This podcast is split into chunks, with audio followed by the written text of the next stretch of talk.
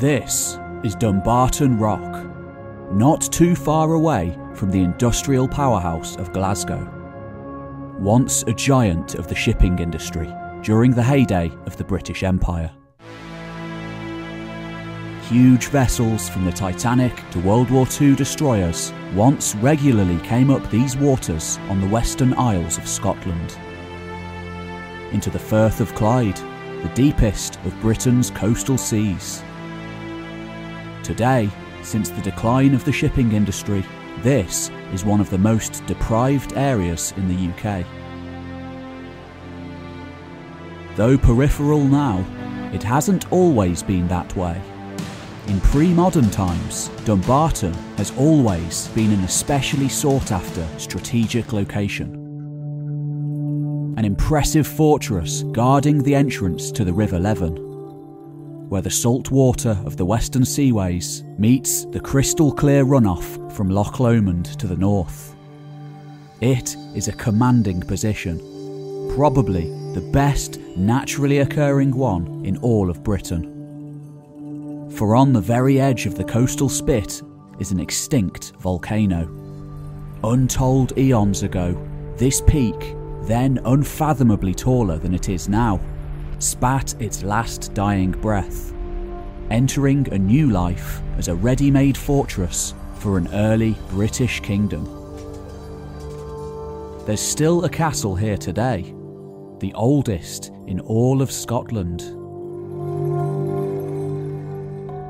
To say this place is ancient would be an understatement.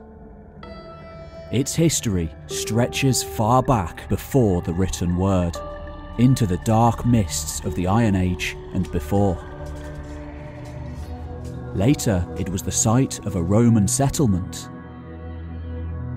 Perhaps a fortress of the long lost province of Valentia, on the very edge of the world. But when Rome fell is when our history begins. For then, sometime in the murky 5th century, as barbarian empires and mercenary kings took hold of the continent, this place emerges into the written record as a pirate fortress. A stronghold for a warlike British kingdom, soon to be one of the greatest of all. Our first reference in the written record comes from St Patrick, the patron saint of Ireland, in a letter chiding a certain king, Coroticus, then engaged in enslaving recently Christianized Irishmen for sale to pagan men. In legend, too, this is a storied place, said to have been visited by the likes of Merlin and King Arthur and spoken of by Gildas and Nennius. Archaeology tells us that this was an especially rich place.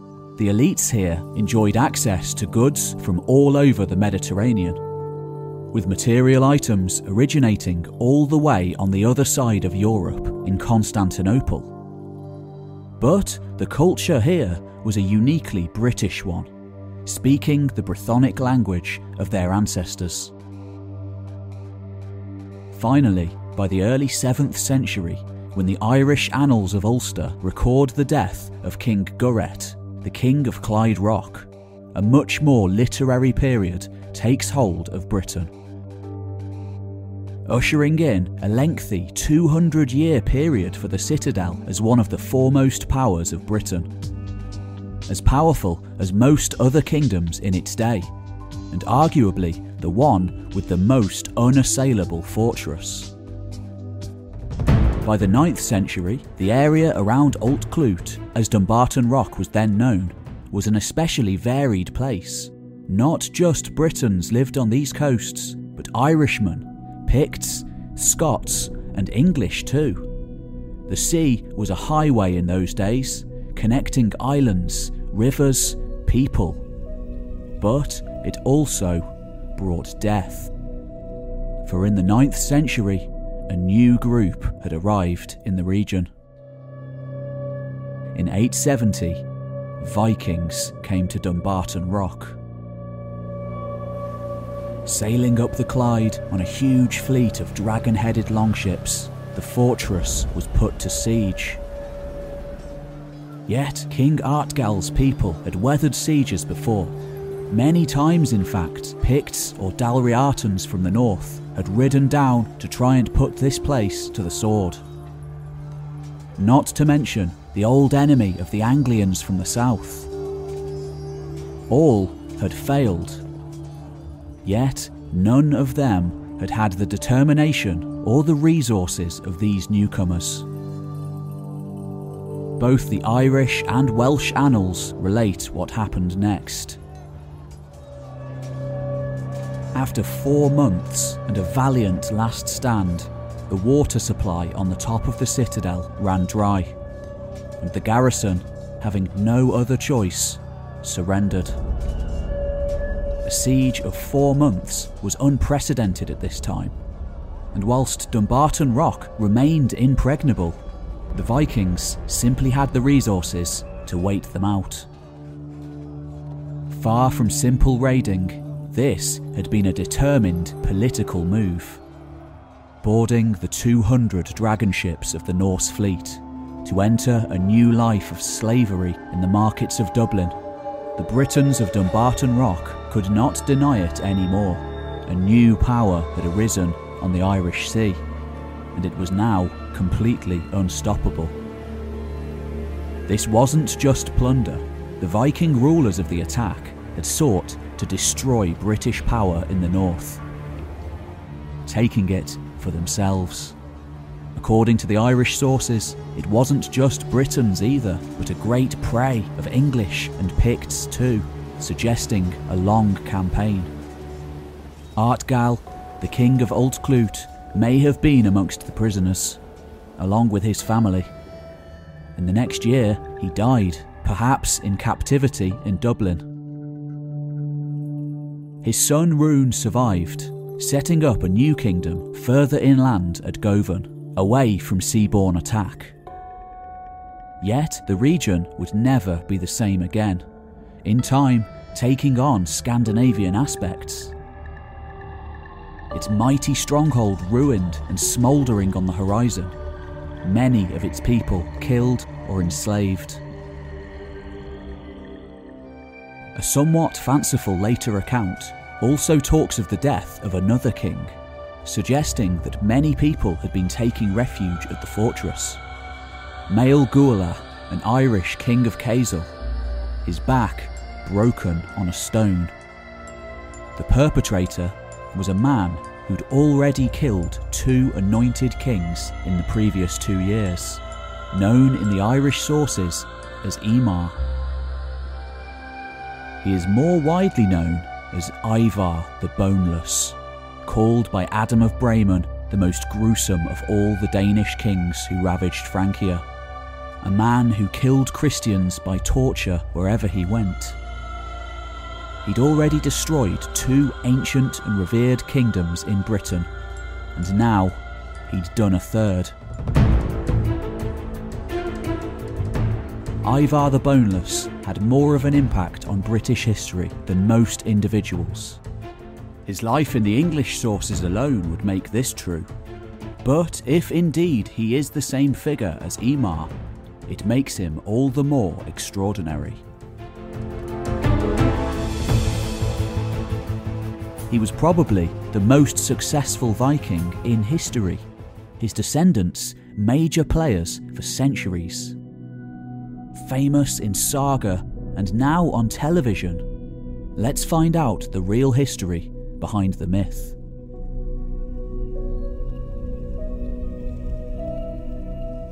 This episode of History Time is sponsored by Curiosity Stream, a subscription based streaming service that offers thousands of documentaries and non fiction titles from some of the world's best filmmakers including exclusive originals you can't find anywhere else.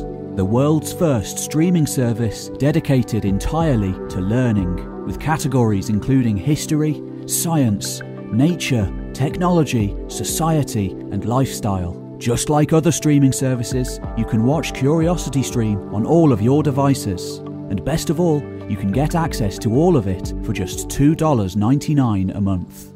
With your first 30 days completely free of charge if you sign up using my link. There's so much to watch on this service that I've honestly been spoiled for choice. Recently, I've been watching Storm over Europe, a four part series charting the history of the Germanic peoples who inherited Europe from the Roman Empire. As well as loads of other great history documentaries on Rome, ancient history, and more. Head on over to curiositystream.com forward slash historytime for unlimited access to the world's top documentaries and non fiction titles and get 30 days free. There are links to everything in the description below. Now, back to Vikings.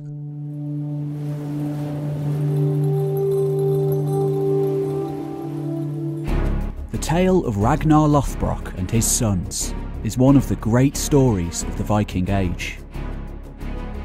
For more than a thousand years, it has captivated audiences. From medieval mead halls to Victorian high society to 21st century TV drama. Every few decades, it seems to gain new life by being told and retold again. Like Beowulf, solidifying its place in the great tales of early medieval literature. Of course, like any great tale, Ragnar's saga grew in the telling, probably like the slightly earlier Arthurian legends and Homer's Odyssey 2,000 years before, absorbing other stories into itself as it was told and retold down the ages. Ragnar's death in Ælla's snake pit, for example, is clearly modelled on an earlier legend of Gunnar's death in King Atli's snake pit. And likewise, his descent from the legendary King Sigurd could easily have been bolted on, much like later kings claimed their own descent from Ragnar. It may well be that since Ragnar's story was so giant, other Vikings, such as Bjorn Ironside, simply ended up being pulled into orbit by its gravity. Much like the great Greek heroes of old ended up being pulled into the Odyssey and the Iliad. But at the heart of it, is there any truth to the tale? The telling of stories has always been an important part of life for the Germanic peoples of Northern Europe. Ragnar's is but one story in a long tradition of skaldic poetry dating well back into the murky past of the migration period and earlier. Stories we only have brief hints of, such as the Finnsburg fragment and Beowulf. Perhaps hundreds of years in the telling before being written down. Originally part of an oral tradition, for Scandinavians, these stories only began to be written down in the late 12th and early 13th centuries in Iceland by writers such as Snorri Sturluson. This is where we find the saga of Ragnar and the stories of his sons. Yet, we also find an earlier source too, a 9th century skald quoted by Snorri. His name was Bragi the Old, and according to Snorri, he told an early version of Ragnar's story. There are other hints too, scattered around the historical record. There was a genuine Reginarius, spoken of in Frankish sources at the same time Ragnar was supposed to have lived. And writing 200 years later, 11th century writer Adam of Bremen, for example, calls Ivar the Boneless a son of Lodbrok. Though, nevertheless, little is known of Ivar's early life besides what the semi historical sagas tell us. His epithet, the Boneless, for example, has caused much speculation over the years. Ragnar's saga tells us that Ivar was unable to walk and had to be carried everywhere. But this is a later source. And it isn't the only place that we find information on Ivar. The name may simply stem from a botched version of Exosus, the Latin for the hated. Boneless may originally have been some sort of a term for a skilled seafarer. For that, he undoubtedly was, and from a long line of them, if the tales are to be believed. As Ivar becomes a man, however, what we lack in accuracy in the saga tradition, hundreds of years after the events described, is made up for with contemporary accounts, of which we have many. For Ivar is definitively known to have been a real person, slipping out of legend and onto the pages of history.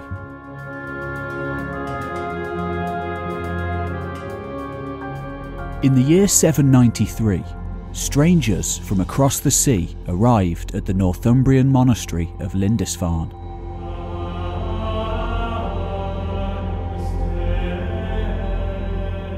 One of the holiest sites in all of Christendom. Initially assuming them to be traders, a number of the monks present went down to meet these newcomers on the shore. Out in the surf, they were met there with sword and anger. Many irreplaceable relics and holy books lost forever. In the next year, they were back, hitting nearby Jarrow, and nearly every year to come, similar reports would be heard. The Anglo Saxon kingdoms, having no fortified cities, ports, or navies to speak of, were completely unprepared for this style of attack. England's Viking Age had well and truly begun. At around the same time as this, in 799, the Frankish sources record a group of Scandinavian pirates being executed on an Aquitanian shore. In truth, it would be here, on the continent, that some of the worst attacks would be weathered in the coming decades especially from the 840s onwards, when several competing companies, perhaps including that of Ragnar Lothbrok, infested their river systems. Heading back over the channel, unfortunately, we have very little surviving information on the kingdoms of East Anglia and Northumbria during this time, which were probably some of the worst areas hit due to their close proximity to the North Sea our surviving records almost exclusively coming from Wessex. If these kingdoms had kept their own records, which it is likely that they did, they have been lost since, perhaps in the fires of Viking invasion. We have brief hints of political events going on, such as a Northumbrian usurper named Raedwulf being killed in 844 by Vikings Perhaps these were mercenaries fighting for one side in a civil war.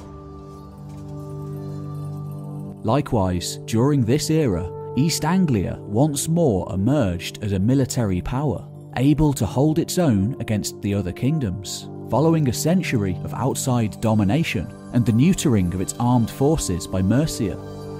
Perhaps they too utilised mercenaries from across the sea to fight their battles for them. Unfortunately, due to the scarcity of sources, we simply can't ever know for sure. But by 851, the situation had changed.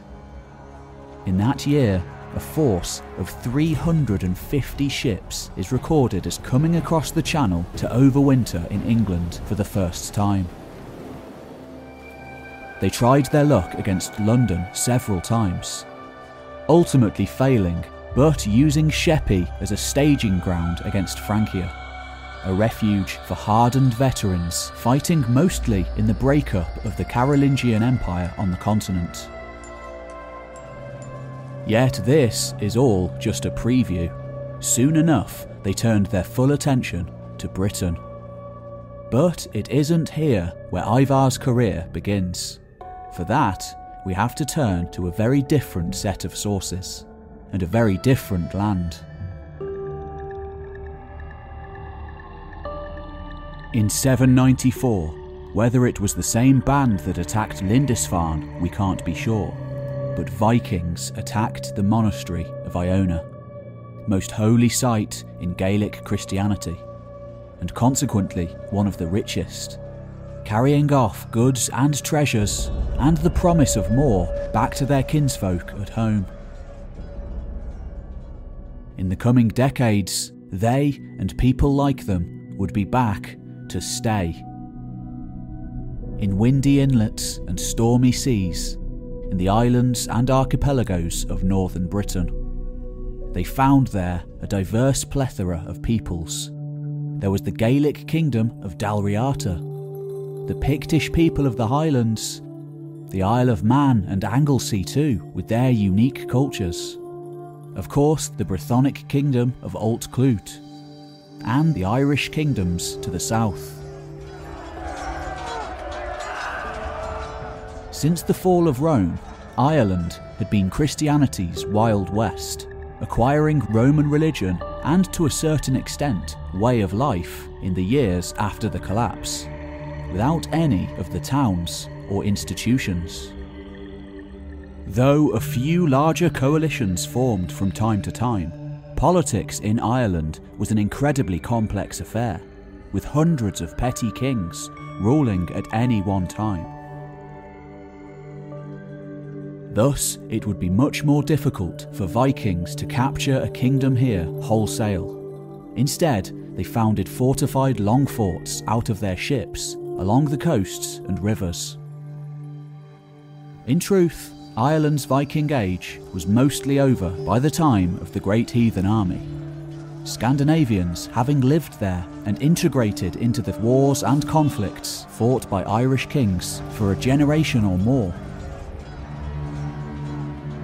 In the early 840s, following a terrible defeat inflicted on the Picts in 839, a group of Norwegians under a sea king named Thorgest founded the city of Dublin on Ireland's eastern coast. It would soon grow into one of the most important cities in the Viking world. Other Scandinavians set themselves up in other areas of the north, such as the Sea King Ketil Flatnose in the Western Isles. But none were more successful than the Dublin Norse in establishing a viable economic hub. Thorgest soon found himself killed by local Irish kings, thrown into a loch. And by the early 850s, a new group arrives in the city, known in the Irish sources as the Dubgail or Dark Foreigners, taken by some historians to mean Danes as opposed to the original Norwegians. A civil war ensued, and when it finally came to an end, an alliance between two groups had been formed, led by two men Olaf the White, son of the King of Lathland, though we don't know where that is, and Imar. Interestingly, a late medieval chronicle, the Annales Ryenses, mostly based on the Danish chronicler Saxo Grammaticus, but also using another now lost text, records Ragnar's death in Ireland in 854. Perhaps another hint to a long lost story.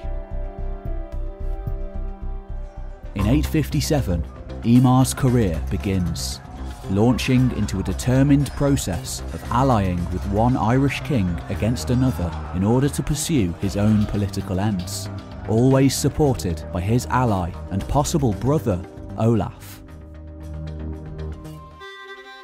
Another long term ally was the Irish King of Osric, Cerball MacDunlainge, who used Scandinavian support to hold his own against his overkings, the Northern Uí ranging far and wide as a Viking raider in the process.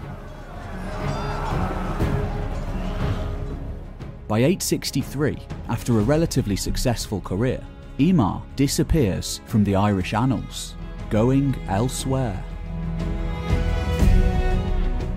Olaf is recorded attacking Pictland in 865, but Imar had another destination in his mind, only reappearing back in the Irish sources five years later to destroy Dumbarton Rock out of the blue.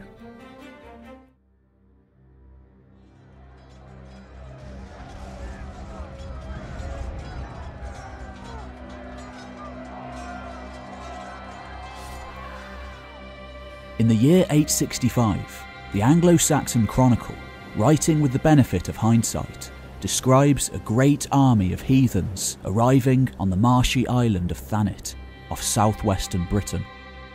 A haven for pirates for generations. Though few would be aware at the time, this army, the culmination of two generations of Viking raids, would eventually grow into the most fearsome invasion force seen in Britain since the Anglo Saxons first arrived over 400 years before. Likely a multinational force of semi autonomous ravaging bands, led by warlords and military strongmen, many of whom had originated within Britain and Ireland. The overall leadership of the expedition is generally attributed to two men Ivar the Boneless and Halfdan, supposedly brothers and sons of the legendary Ragnar Lothbrok. A third brother is added by the later writer Abbo of Fleury, potentially originating in Frisia, saying that he and Ivar were united by the devil. A hoard of silver discovered around this time gives further hint of where these men had been.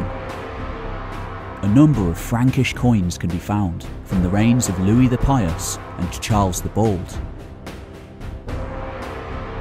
along with a multitude of English pennies, melted down silver from previous raids, but also Islamic dirhams. The force soon moved on to the Kingdom of East Anglia, apparently not yet ready for a fight, or simply willing to extort wherever they could, the army accepted food, horses, and shelter from King Edmund. He probably knew Scandinavians well. After all, he'd been dealing with them his entire life. In fact, political alliances with Vikings were not uncommon at this time. Far from the end of the world as often portrayed, there were many who saw opportunity and personal gain in the coming of the Norsemen, utilising their services as swords for hire for their own ends. In 864, for example, Pippin, the nephew of King Charles the Bald of Francia, had gone Viking himself, leading the annals of Saint-Bertin to speak in horror of his living like a heathen amongst the Danes. Innumerable Irish kings had done the same, and in the coming years, many Anglo Saxon rulers would do it. Yet, if Edmund had willingly let the Norsemen into his kingdom, he'd sorely underestimated them, for this time was different. In the Viking Age, reputation was all, and throughout the winter of 865, as word spread of the great mustering in Britain, more and more war bands came to join them. In the spring of 866, Charles the Bald paid a large Danegeld to get a warband to leave his kingdom. Others were driven away by disease. In time, they drifted across the Channel to Britain. Finally, by the summer of 866, the army was ready to move on to its first target and what a target it was. By the middle of the 9th century, the once mighty kingdom of Northumbria had fallen on hard times. The homeland of England's first historian, Bede, and Charlemagne's mentor, Alcuin, along with all manner of other individuals vital for the golden age ushered in in the 7th and 8th centuries. This had once been a homeland of intellectual heavyweights. Archaeology tells us that this was an especially prosperous place too. Since the 1980s, excavations on Fishergate and Coppergate revealed exotic lava stone querns originating from Germany, Frankish fishing vessels, with combs and other handcrafted items traded by Frisian merchants, the great middlemen of the Carolingian trade network, who actually lived inside the city. As well as a thriving local jewellery industry producing exotic items laced with garnets and emeralds. The city of Eoforwic had once been a major node on the Roman road network, which was still used at this time. It also had an impressive Roman wall, built in the 3rd century and repaired ever since. In short, it was a great place to capture. A foothold on the island. Easier than London, which had been attempted several times already. On a good year, Northumbria should have been an impossible target, but now it was riven by civil war. An on and off situation known as the Long Winter felt near persistently since the 8th century. In 858, Osbert, the rightful king, had been ousted by Aelle, probably a scion of another noble family, and one, according to the Anglo Saxon Chronicle, with no hereditary claim. The history of St Cuthbert says both men robbed lands from the church to support their claims, and war raged on. Could this be the conflict Ragnar Lothbrok became involved in, perhaps as a mercenary? We can't be sure. But we do know that by 866, Northumbria, once the mightiest of kingdoms, had never been weaker. Riding up from the south on horses, as well as taking their fleet up the coast, Ivar chose All Saints' Day, November the 1st, to attack the city a similar trick to the one supposedly used by Ragnar at Paris on Easter Day, and later by Guthrum, who attacked Alfred during the Christmas celebrations. Swiftly taking control of the city, the fall sent shockwaves throughout the land. The two Northumbrian kings soon set aside their differences, coming together for a fight back. Perhaps to throw the Vikings off by playing them at their own game, they chose Palm Sunday, the 23rd of April, as their counterattack. Some Danes were caught outside the city walls and killed. In high spirits, the Northumbrians rushed into the city.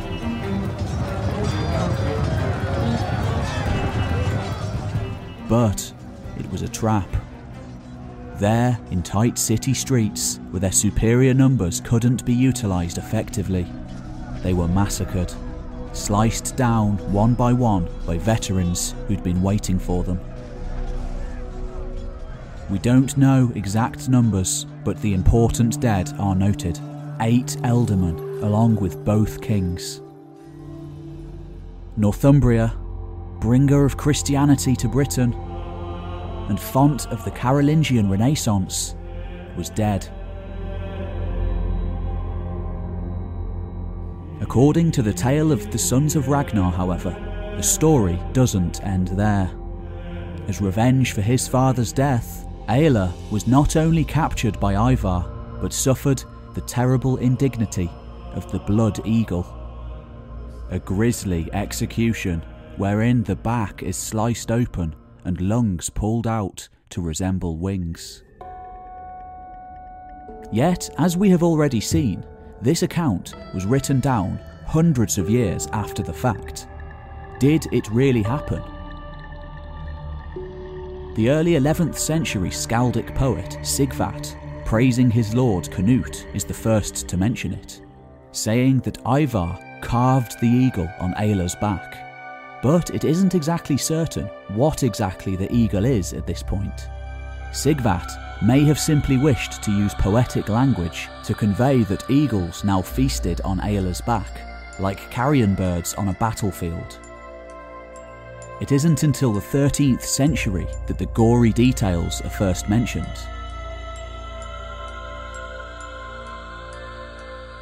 Nevertheless, if this story had circulated at the time, it was probably exactly what the brothers wanted a calculated strategy of fear in order to scare potential rivals away without lifting a finger. Psychological warfare, 9th century style.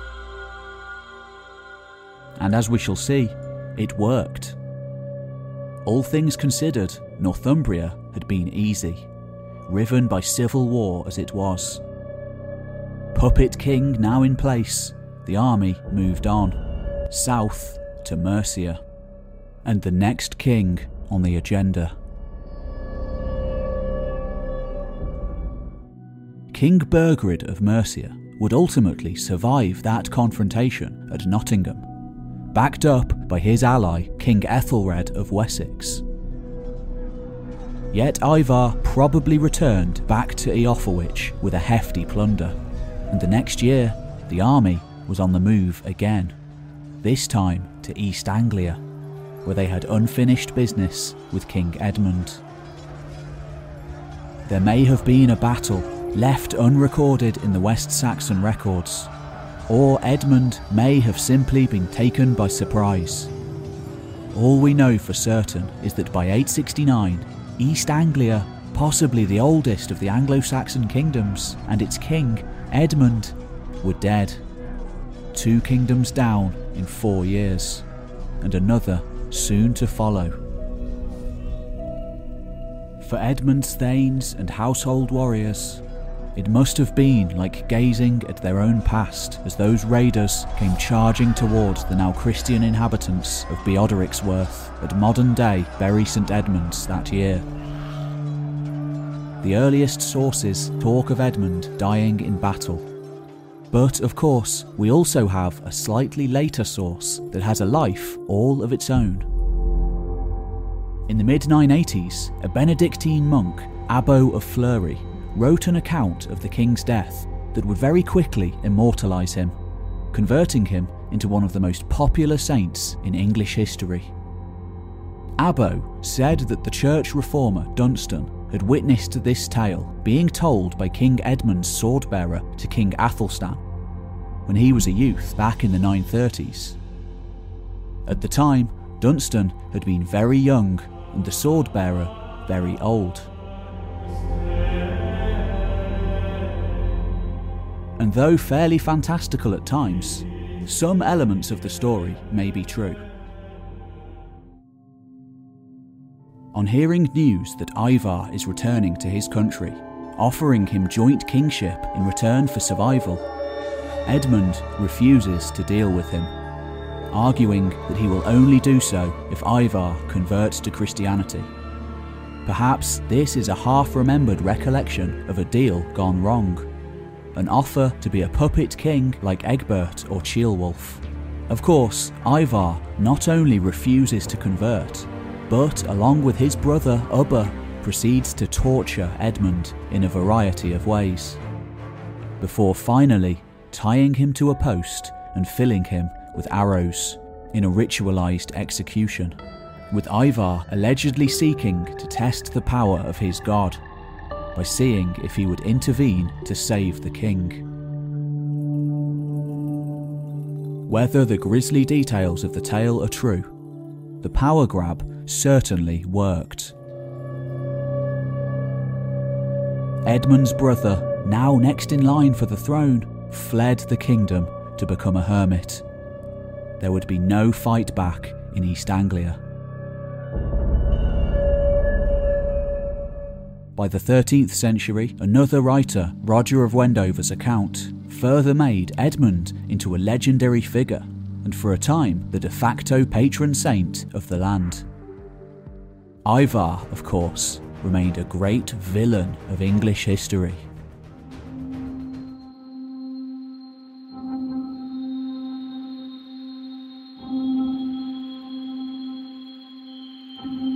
According to the historian Ethelweard, writing a century later, Ivar died not long after the martyrdom of Edmund. Divine justice finally catching up with the killer of kings. Yet, there is another possibility. After an absence of some seven years, Imar reappears in the Irish sources, ravaging the Western Isles with his ally Olaf the White perhaps using his newfound wealth and unrivalled reputation to once and for all bring the north of Britain under the control of the Dublin Norse. Creating a kingdom that spanned Ireland, Scotland, and England. In this context, they fell on Dumbarton Rock, which never really stood a chance. The next couple of years are a bit of a mystery, as Halfdan tried and failed to conquer Wessex, turning on Mercia instead. We hear nothing of Imar until 873, when the Irish sources talk of his death from disease, naming him at the time of his death King of the Northmen of all Britain and Ireland. Almost as soon as this happens, Halfdan heads north, perhaps seeing an opportunity to take up Ivar's position, concerning himself exclusively with northern affairs from then on, whilst the newly arrived Guthrum took up the war in the south. The last place that all of these men may have found themselves together is Mercia, where the kingdom was carved up its king Burgred finally forced into exile by 874. Here, at Repton, the ancient burial place of Mercian kings, archaeology since the 1970s has revealed what is very likely to be the remains of one of their camps, right on top of the Mercian cult centre, a statement of intent on the landscape. There is a final twist in this tale. In 1686, a local digger named Thomas Walker decided to look inside one of the mounds dotting the landscape, in search for stones for construction, finding inside the remains of hundreds of skeletons. And in the centre, one he described as a giant nine feet tall.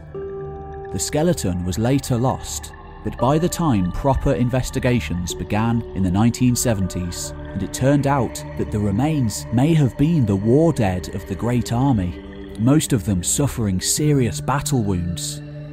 It was, of course, cautiously suggested that the huge man might have been none other than Ivar the Boneless. Laid to rest in the very centre of the island, he did so much to transform.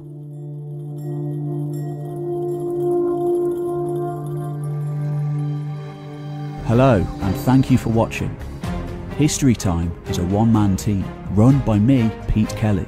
If you want to see me visiting ancient cities, medieval citadels, megalithic monuments, Iron Age hill forts, and so much more, then subscribe to my other channel by that same name. I'll also be making book reviews, video essays, and anything else that doesn't quite fit in to History Time. Thanks for watching, and I'll see you on the next one.